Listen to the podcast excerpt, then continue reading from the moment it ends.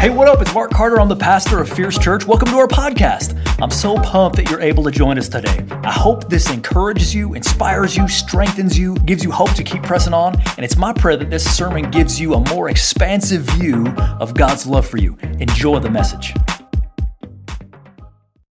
Hey, what up? I'm Elena Bennett, the pastor of our teens here at Fierce Church, and we're in this series, Don't Call It a Comeback, because those of us who are Christians believe God has got this whole thing under His control.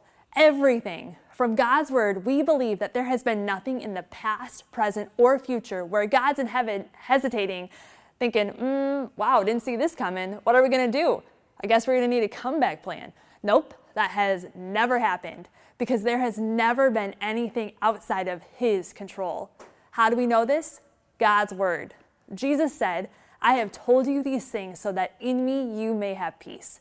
In this world you will have trouble, but take heart, I have overcome the world. That's right. We serve a God who doesn't need a comeback plan. He's in charge. So, what do you say? We see what God has to say to us through the Bible as we grasp the love God has for us and the plan He wants us to live out today, knowing He's in charge. Growing up, we've all had heroes we look up to, right? I really looked up to musicians when I was little. They could do no wrong to me. I would know their latest song, watch their music videos, and read the latest news of what was going on in their life. But I came to learn, like I'm sure you did too, that the inspiration of a hero will only take you so far. Wonder Woman isn't actually coming to help you. Michael Jordan or LeBron James, if you're on that wagon, isn't coming to help you out when the going gets tough in the fourth quarter. We need more direction. We need a helper that transcends our world, our concerns, and our timeline, yet who is also personally interested and affected with our concerns. Your superhero or role model may be inspirational, even a Christian, but she or he can't actually come and help you, know you, or understand your deepest needs. Other religions may have interesting role models and even examples, but we need more than a moral example. In this series, Don't Call It a Comeback, we're exploring how to get down to the essence of what it means, according to the Bible, to do what the church is supposed to do. The mission of the church is so big. We need more than role models and superheroes to face the challenges of life. We need a hero who has all the power, we need a hero who won't leave us, and we need a hero who is always for us. Good thing Jesus Christ is all three of those, as demonstrated in Scripture. So let's dive into the three reasons Jesus is King, the King you need. I like to say Jesus changes everything. For me, that's because Jesus has proven to me over and over and over again that He is all I need. He's the King I needed and need now. So, are you ready? Let's dig into God's Word. Acts 1 9 through 11 says, And after he had said these things, he was lifted up while they were looking on, and a cloud received him out of their sight. And while they were gazing intently into the sky while he was going, behold, two men in white clothing stood beside them. They also said, Men of Galilee, why do you stand looking in the sky? This Jesus, who has been taken up from you into heaven, will come in just the same way as you have watched him go into heaven. You guys, the number one reason Jesus is the king you need, you and I need, is because Jesus ascended to prove his deity, which translates to y'all, Jesus is the hero who has all power. Verse 11 says, This Jesus, who has been taken up from you into heaven. We're talking about the ascension, which has often given Christians trouble. What are we supposed to think? Jesus took off like Superman into the sky? Did he just go above the weather and just hide for a while? Up and down was standard first century language to describe things like heaven and earth, without it literally meaning up and down. First century Jews didn't think of heaven as a location just above the clouds. They didn't think of it as a place that was without our space and time and matter universe. They thought of it as a different dimension or mode of being that intersected without our own. So when Jesus ascended to the throne of God, he entered the dimension of heaven. Theologian N.T. Wright says it this way Jesus is lifted up, indicating to the disciples that he was heading out somewhere beyond the moon, beyond stars, or wherever, but that he was going into God's space, God's dimension. Remember that cloud? A cloud received him out of their sight. That cloud was a visible reminder that God's glory was present as the apostles were watching. This wasn't just a random cumulus cloud. For Avenger fans, it could have been like when Thanos would appear randomly in Marvel movies. But it's important to note that Thanos is completely evil and not a God loving guy. In fact, that guy needed Jesus. But anyway, you could also think of it like with the pillar of cloud and fire as the people of Israel wandered through the desert. Or when the temple was dedicated, scripture records the cloud of glory filling it. A cloud also enveloped Jesus and the three disciples at the transfiguration as a visible symbol of God's presence. So when Jesus returned to his glory, he returns in a cloud. And one final note that could have been on the apostles' mind when the Old Test- was an Old Testament prophecy from Daniel 7:13. It says, I kept looking in the night vision, and behold, with the clouds of heaven, one like a son of man was coming, and he came up to the Ancient of Days and was presented before him. The one with the cloud of heaven is identified by Daniel as the promised Messiah. The disciples needed to see Jesus make this transition. The ascension confirmed for them that Jesus truly was the one God had promised.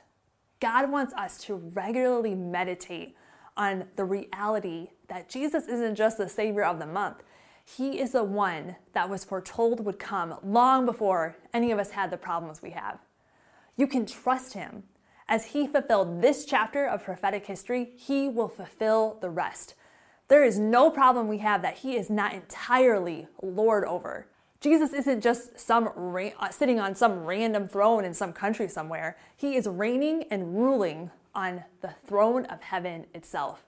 I'd like to introduce you to a guy nicknamed Chewy, the executive director for Frontline Street Intervention, which is an outreach in Round Lake for gang and troubled youth and adults and he's a small group leader for our junior high guys. This is what Chewy is up to nowadays, but this wasn't always Chewy's story. When Chewy was 13 years old, it wasn't a youth leader who reached out to him to go to the freeze or some youth group event to tell him about Jesus. It was a gang member. And that affection from the guys in the gang is what it took for Chewy to end up being the leader of a gang in Round Lake years later. You could say the gang life gave him the family love he was looking for. But want to know what really changed his life? Jesus. And you want to know how? The church. This church. His sister started bringing him to Torch Church, the church back in the day, and the people here started loving him. The leader of the gang was showing up to church, and the people made him do a double take at this Jesus because of the way they cared for him. Chewy thought all he had was the gang's love, and yet the church showed him more people could love on him, and he didn't have only the option of the gang. Well, Chewy made the decision to make Jesus the king of his life.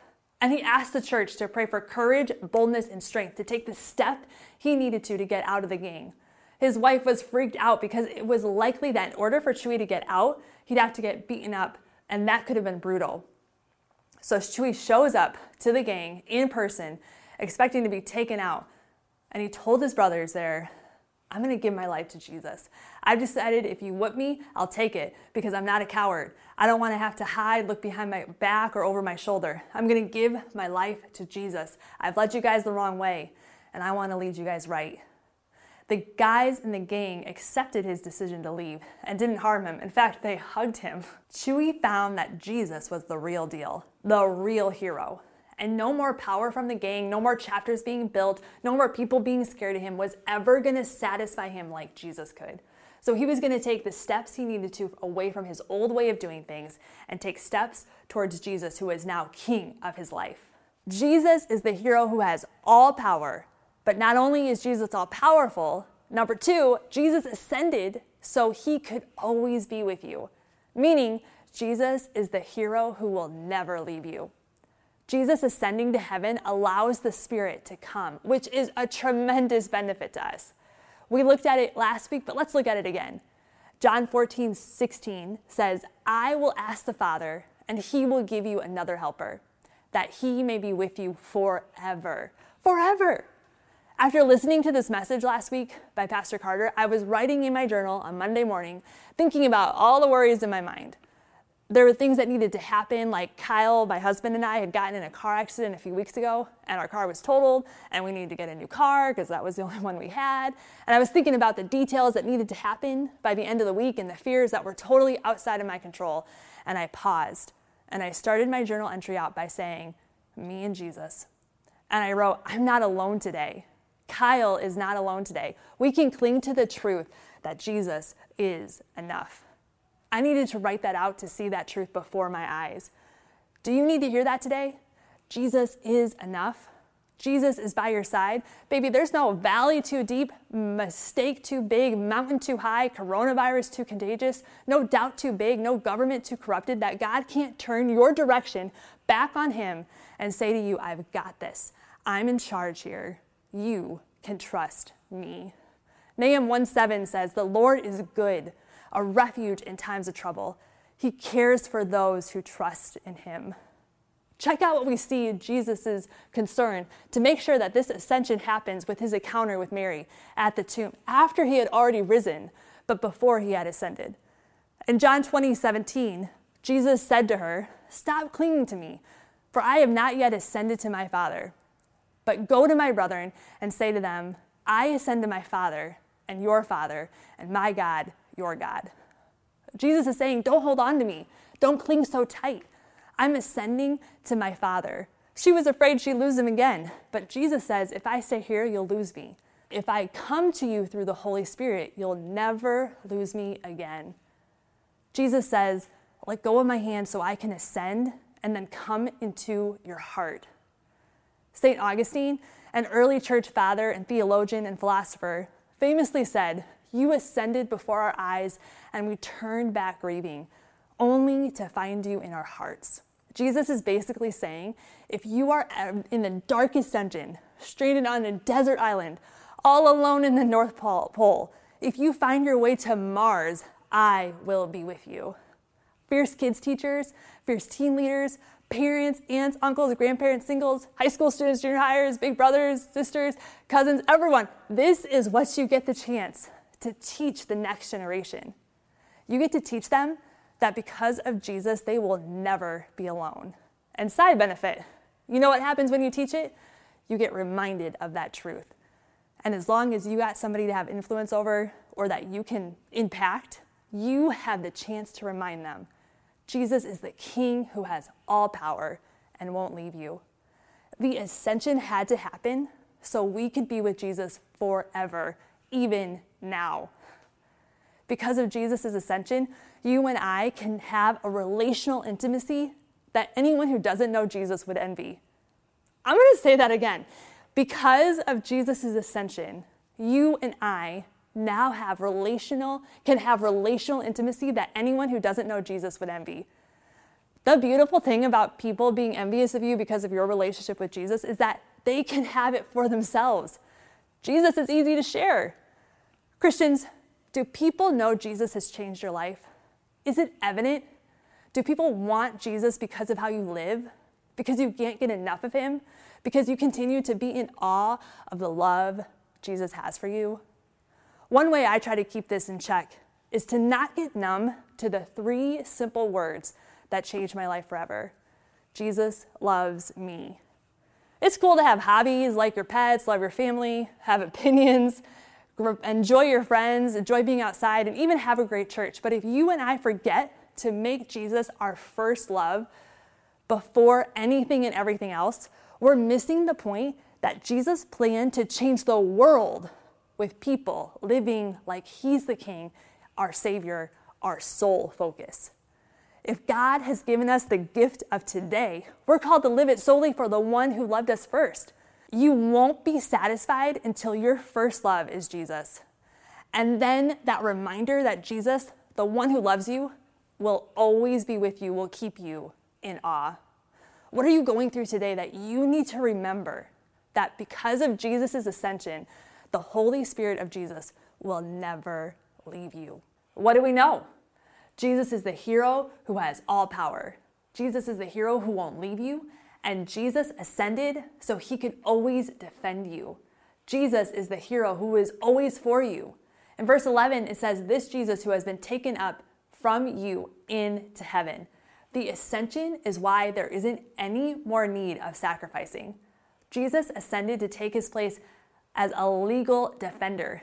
Jesus not only rules on the throne room, but he defends in the heavenly courtroom.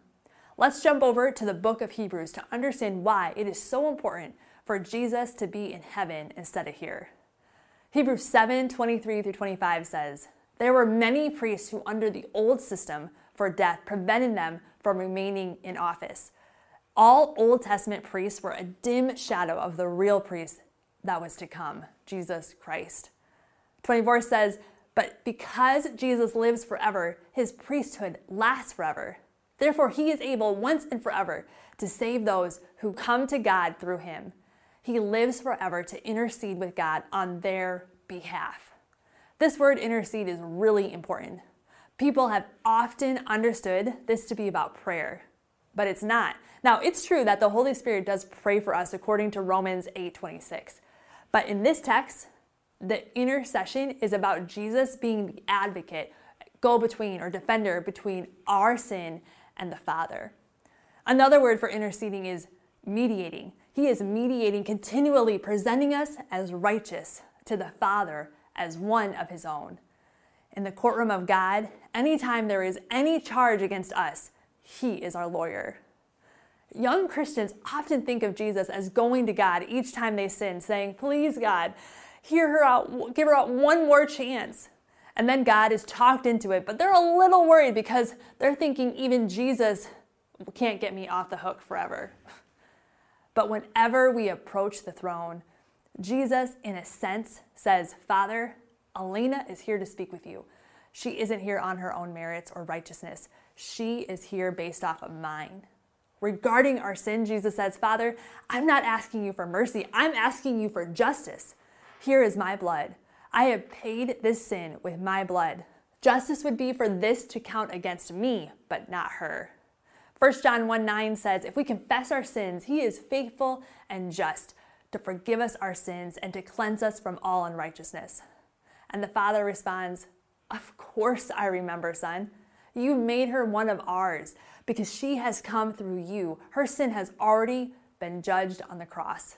Elena is always welcome here. You guys all know this is true. We care about how we look to others. Even those who seem not to care about how they look, they still care and we're still work at it.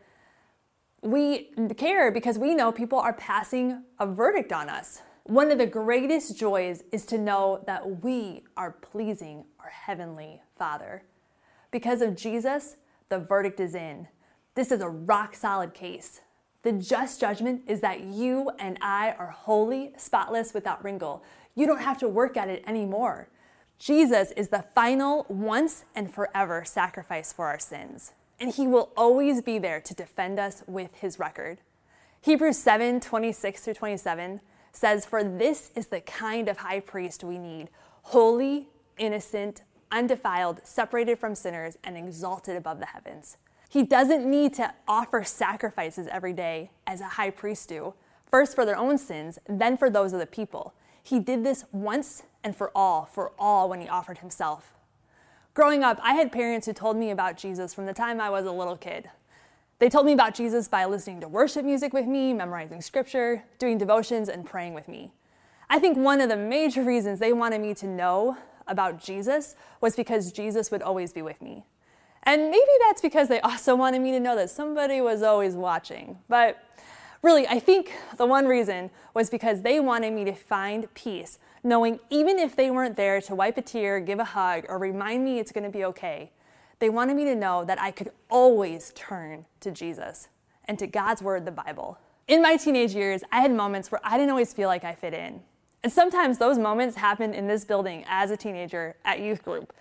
And sometimes I'd go home, talk to my mom about it, and she'd get the whole story and see my tears fall and listen to what was going on. But whether I had my mom to talk to or not, I'd usually find myself with my journal and my Bible on my bed before I'd go to sleep, and I'd write out everything that happened to my heavenly Father, who knew, who I knew and believed saw me, even if I felt unseen by my peers. Jesus ascending to heaven was the key factor for me as a teenager to find peace, knowing Jesus was the ultimate hero. So when I journaled, I'd find myself writing about the worries on my mind, confusion I felt, or the hurt I was experiencing, which without Jesus would have felt like the end of the story. But I'd always keep writing. And I'd remind myself the truth the truth that Jesus was with me. I'm not alone. Jesus wins. Jesus paid the price for my sins. Because of Jesus, I don't have to carry the load of fear. He's got it. So, whether I was journaling as a teenager, a college kid, an adult, feeling like the outcast, full of doubts, worried, dateless, alone, single, or married, the reality that because Jesus is the hero who has all power, and the reality that because Jesus is the hero who won't leave you or I, and the reality that because Jesus is the hero who is always for you and I, changed my life and continues to change my life. And I pray that that reality changes your life too, because I really believe, y'all, Jesus changes everything. Let's pray. Lord, may we be a group of people that don't get numb to the truth that you love us and that you have good plans for us, and that you are always with us, and that because of your sacrifice, we are we're clear, we're in the family, we're welcomed in. And I pray that because of that, we would take steps towards obedience, towards your truth and your word. I thank you that we get to do this together, and I pray that we'd make it all about you. In your name I pray. Everybody said, Amen. Thank you so much for joining us. Special thanks to those of you who give generously to support this ministry. It's because of you that this is possible. You can click on the link in the description to give now or visit fierce.church for more information. If you enjoyed this, why not subscribe? Share it with your friends. Click on the share button and take a screenshot and then share it on social media or your social stories. Hey, whatever challenges you're facing, I know you can make it. Don't give up. Hang on to Jesus. He won't let go of you. Thanks for listening.